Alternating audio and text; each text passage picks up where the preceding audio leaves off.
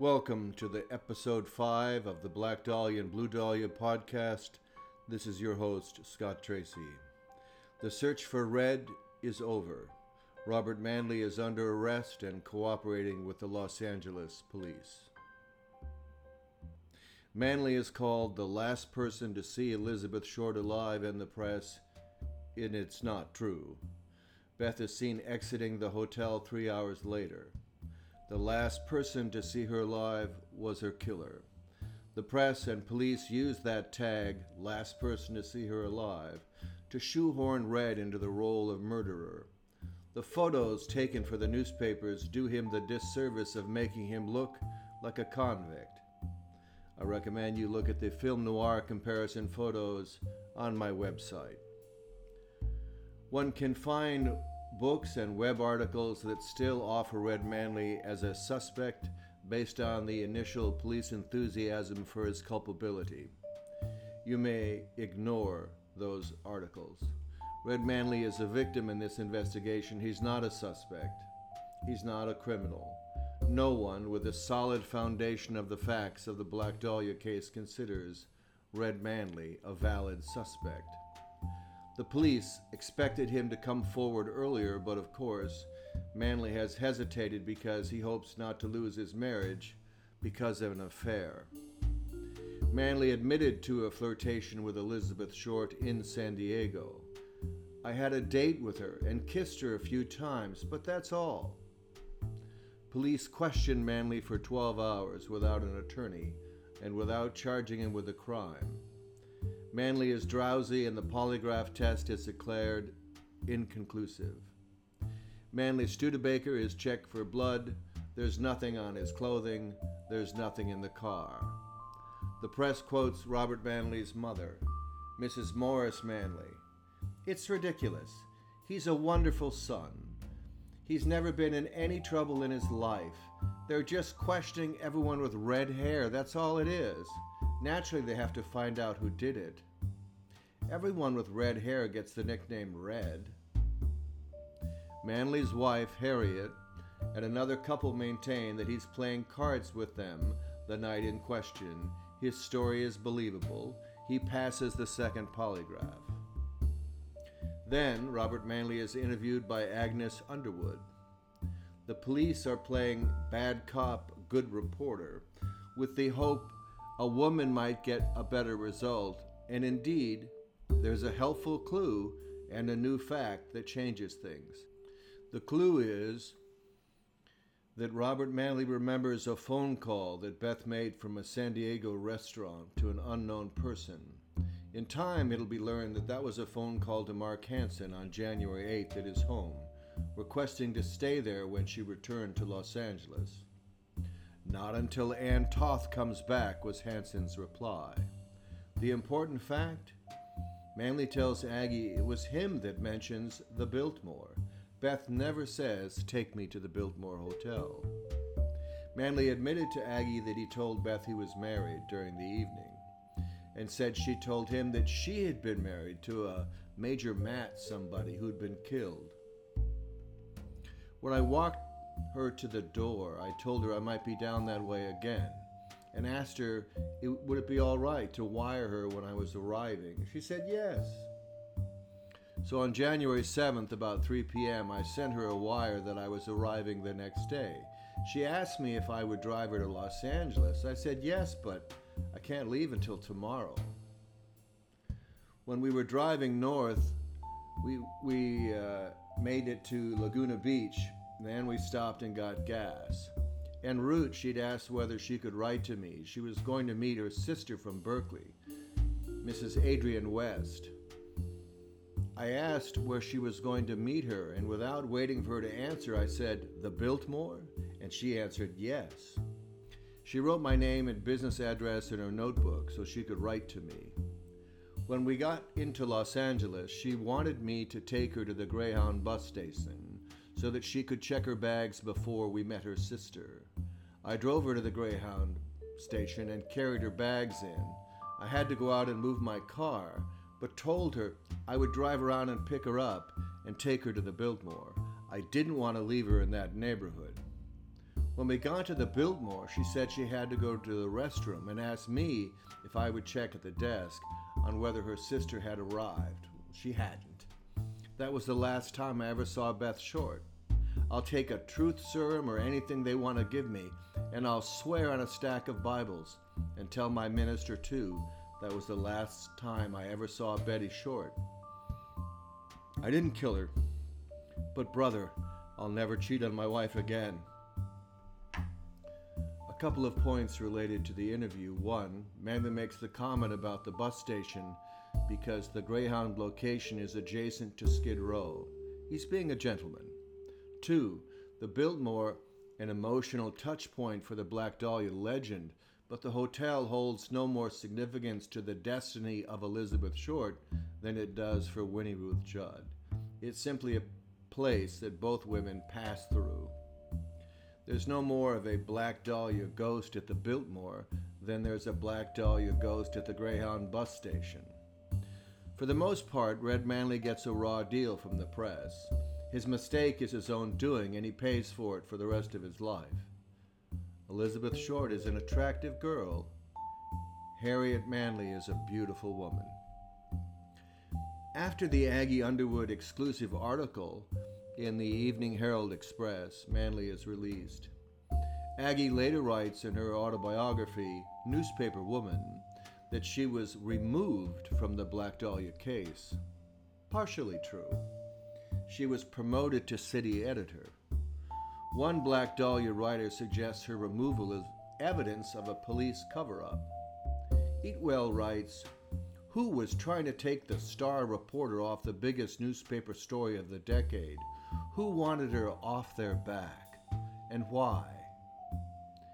Eatwell doesn't answer any of these three questions she poses in her book. Let me do that now. The answer to these questions is no one.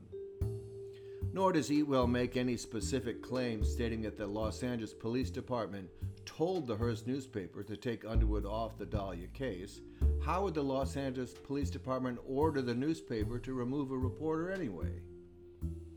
Aggie's taken off the case? Well, there's not a lot of truth to that. It's certainly how Aggie felt in the moment. So maybe we'll give that 10% true. The 90% false part is that it's a significant exaggeration to suggest this is of any importance whatsoever. Firstly, the case was not the story of the decade five days in. The Hearst newspaper just stated the investigation was going to focus on the violent San Diego date who'd scratched Beth's arms. There's no one for Aggie to interview in Los Angeles.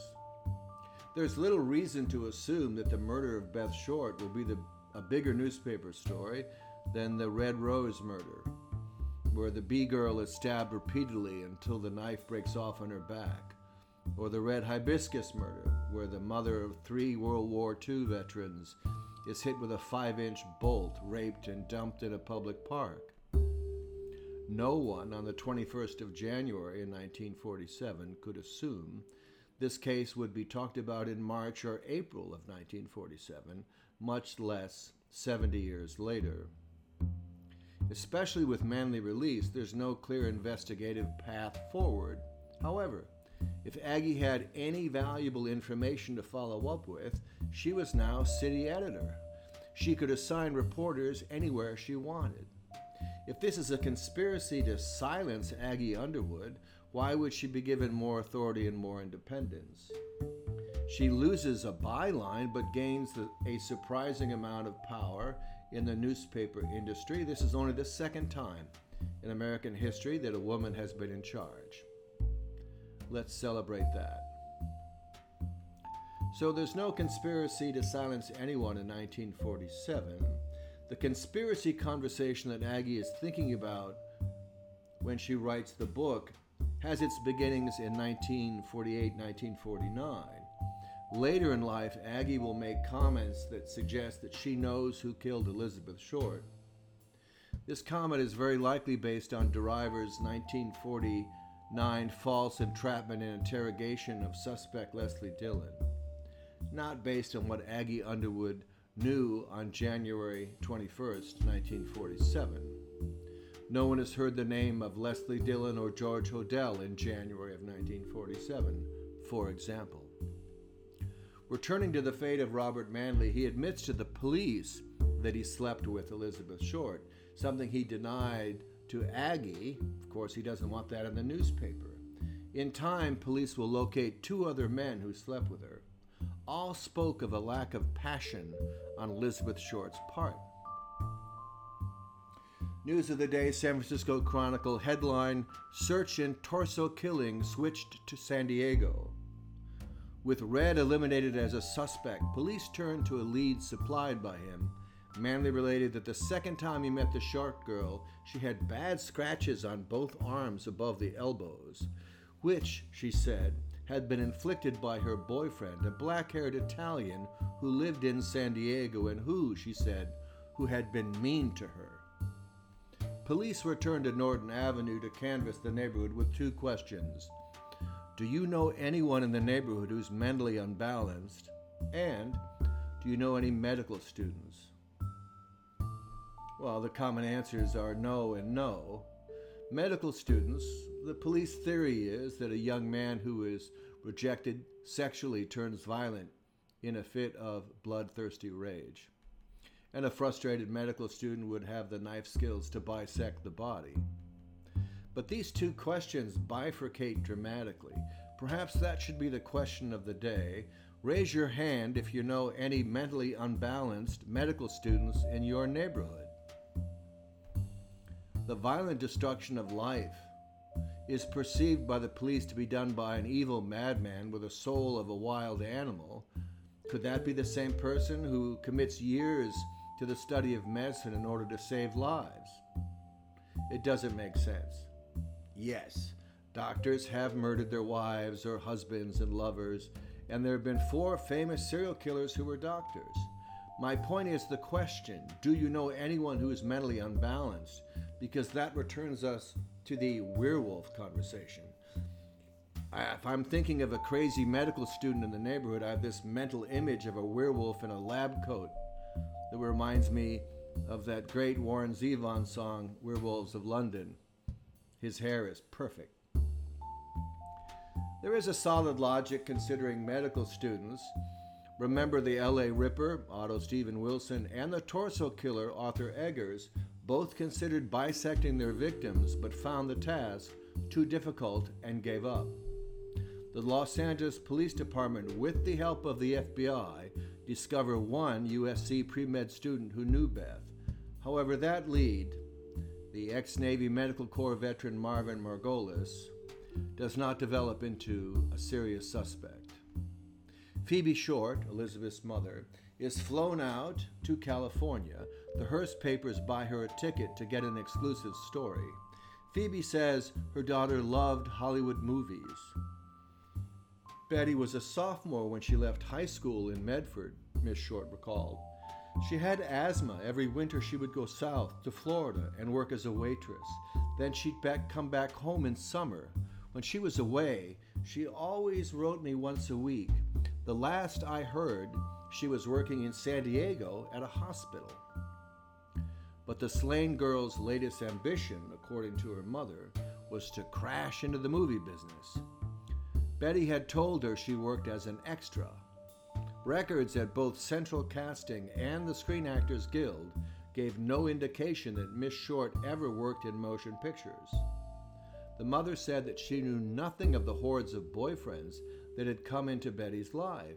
In Medford, she said, Betty was known as a quiet, unassuming girl, the antithesis of the Betty whom Hollywood acquaintances described as a fast girl who had a different fellow every night and who liked to prowl the boulevard. As I recall, Elizabeth Short wrote Joseph Fickling from San Diego that she's leaving for Chicago with a man named Jack to model and to not write her again in Los Angeles. Moving away is not what one would expect from an actress committed to making it in Hollywood. And why Chicago? She moved to Florida for the weather. Chicago will have brutal winter weather just like Boston. She didn't tell her mother she was going to Chicago. She only wrote to Fickling about it.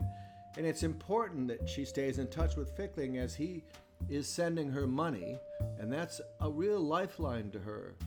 $100, a considerable sum in 1947, was sent to her when she was staying with the French family in San Diego. Beth still asked Elvira French for a dollar when she left San Diego with Robert Manley in his Studebaker. Manley, the first time Elizabeth met him, he set up a job interview for her, but she never showed up. There is another redhead in the news on this day. Quote, a red haired man entered the murder picture in yet another way today on reports of Betty Blake, dancer, who said, such a person came into the Gayway Bar, 514 South Main Street on the night of January 12th. Miss Blake said the red haired man asked for Miss Short, who'd been there earlier in the evening. This is Sunday, January 12th. Beth has three days to live.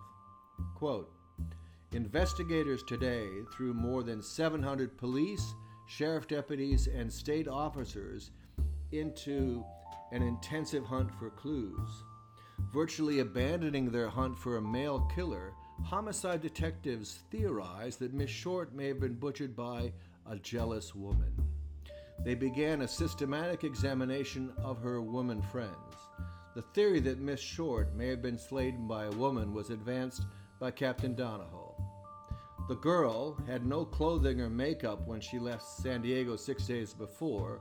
Her mutilated body was found in a vacant lot. Interestingly, the best presentation of the woman did it story is one printed in a St. Louis newspaper.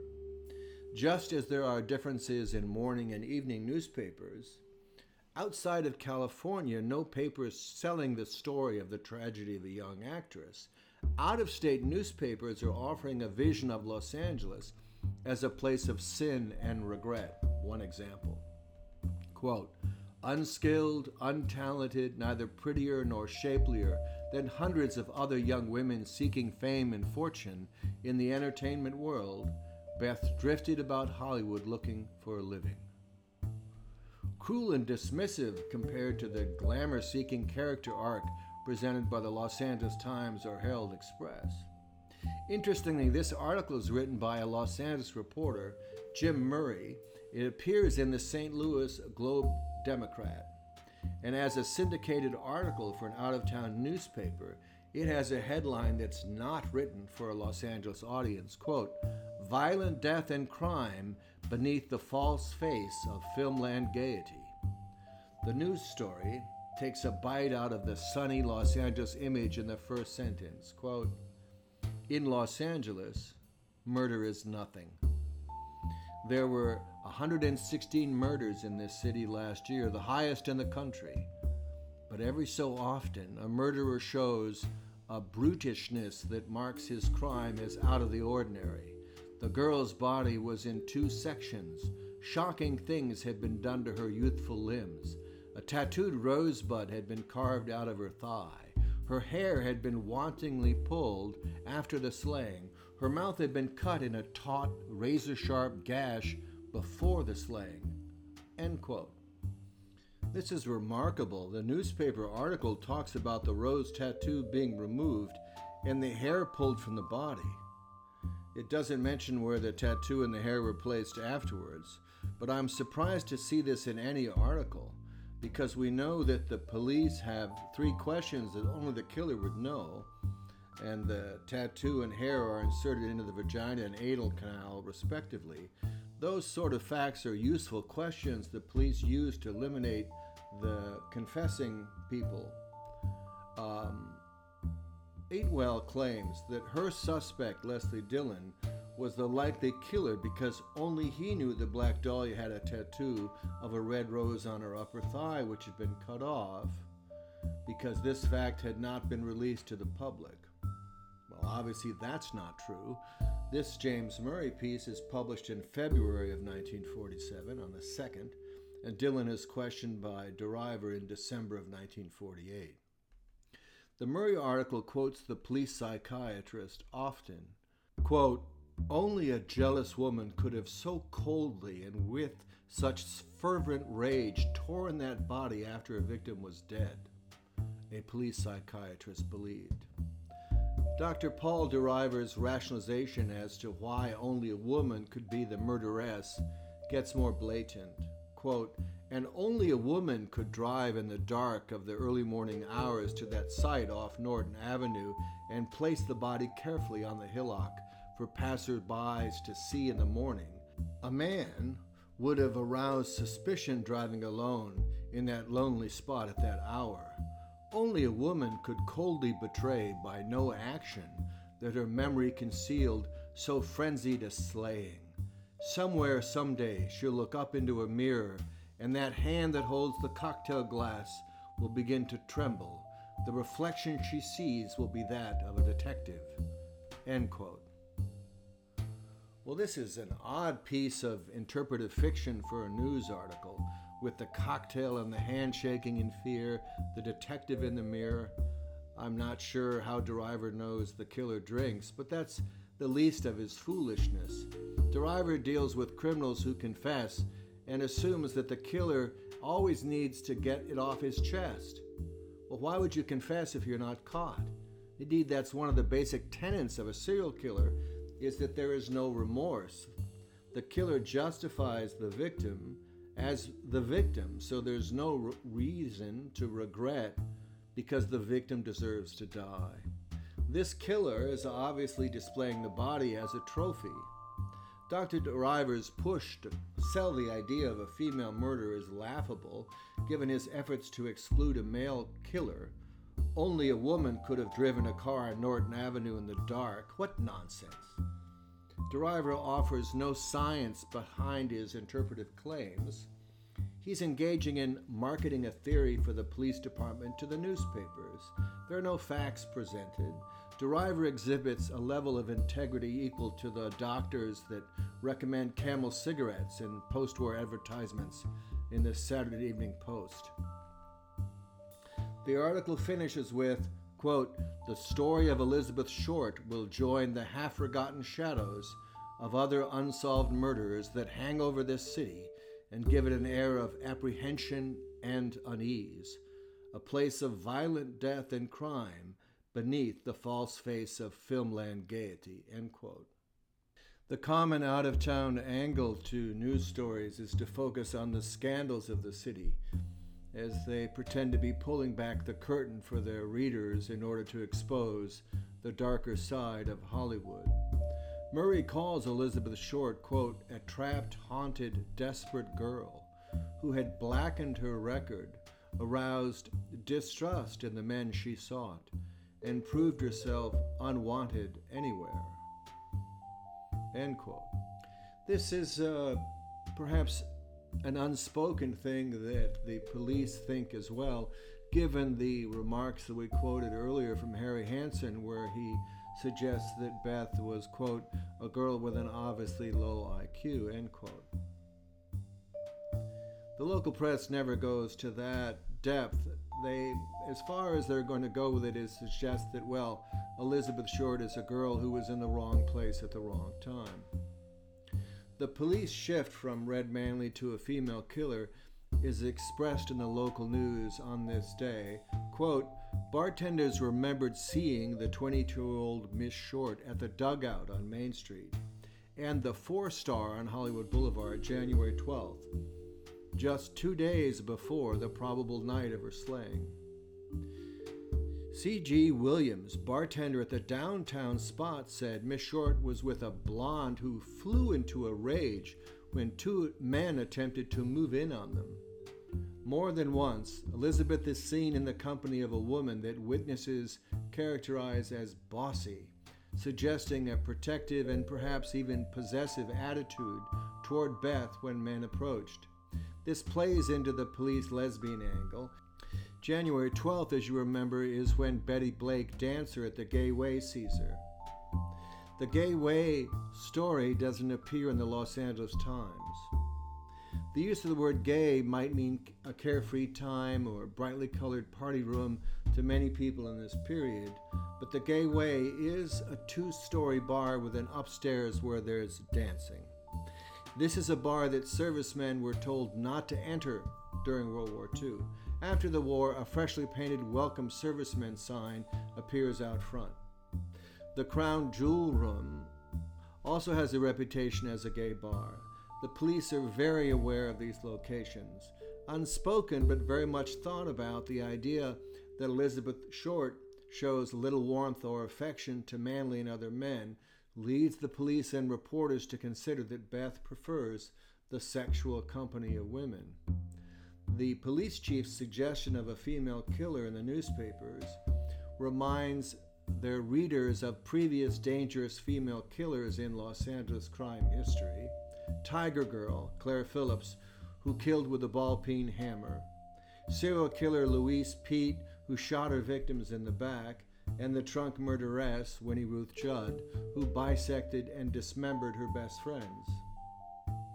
When looking at pictures of Claire Phillips or Louise Peete or Winnie Ruth Judd, they don't look like monsters or werewolves.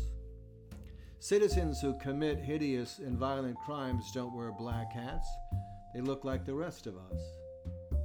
It's often stated that serial killers blend in. It's deeper than that. Serial killers commit a murder and are not seen, yes, but that's because their personality type has always been so that they were not seen. In other words, serial killers don't have a cloak of invisibility to help them escape the police, but a hurt that angers and motivates them. Not being seen is one of the primary reasons why the killer commits the crime. He needs to be noticed. A serial killer commits violence because he has been ignored, abandoned, beaten, unloved, not picked for sports or games. I admire the work of Sasha Reid, the University of Calgary criminologist and developmental psychologist. Reid has 645 variables in her database that span from the killer's preconception to their death. Quote, what was going on with the parents prior to conception? Did they live in a house with lead based paint? Was the father an alcoholic? Was mom doing drugs or drinking during the pregnancy? Then we look at the childhood. Were they born with any abnormalities? Were there birthing complications? Maybe an uh, umbilical cord wrapped around their necks? End quote. Low IQ, that's definitely a risk factor, but not for why many people think. It's a risk factor for making friends. Kids with lower IQs tend to have fewer friends because they really don't know how to socially engage. So I do recommend read Sasha Reid one more thing. You can walk into the gallery bar in the Biltmore Hotel lobby in downtown Los Angeles and order a Black Dahlia cocktail. It's a drink made with citrus vodka, Chambord, and Kahlua. The idea of that is actually revolting to me. I stayed at the Biltmore a few years ago and avoided the bar for that very reason. There's no restaurant in Brentwood that serves a Ron Goldman punch. There's no bar in Hollywood serving a Peg Entwistle fizz. How can we celebrate murder with a libation? And it's a fascinating question. I believe the answer is that our culture does not perceive that the Black Dahlia is Elizabeth Short. The story of Elizabeth Short is a morality tale, a warning to all young Red Riding Hoods not to stray true life fairy tale written in stolen blood, grimmer than Grimm's. The Black Dahlia represents a violent fate more in the manner of a tarot card. And the mystery of death is itself entwined with the mystery of the unsolved crime. The Black Dahlia is a trope that has more in common with a candy skull painted face that one would see on the Day of the Dead celebrations than it has with the tabula rasa life of Elizabeth Short. Very few deaths are as remarkable to have a life of their own that is exponentially greater than the life lived. I bring your attention to a parallel legend in European culture, L'Inconnue de la Seine, the plaster death mask of the unknown woman of the Seine. A face Albert Camus calls a drowned Mona Lisa was hung on the walls of bohemians and sophisticates. L'Inconnue became a muse for artists, poets, and other writers, among them Pablo Picasso, Man Ray, and Vladimir Nabokov. The Black Dahlia certainly a muse for James Ellroy and David Lynch, perhaps for you as well as me. Thank you for listening. In the next podcast, the police looking for a woman find a girl, and a woman in a fur coat walks into a police station. Until then.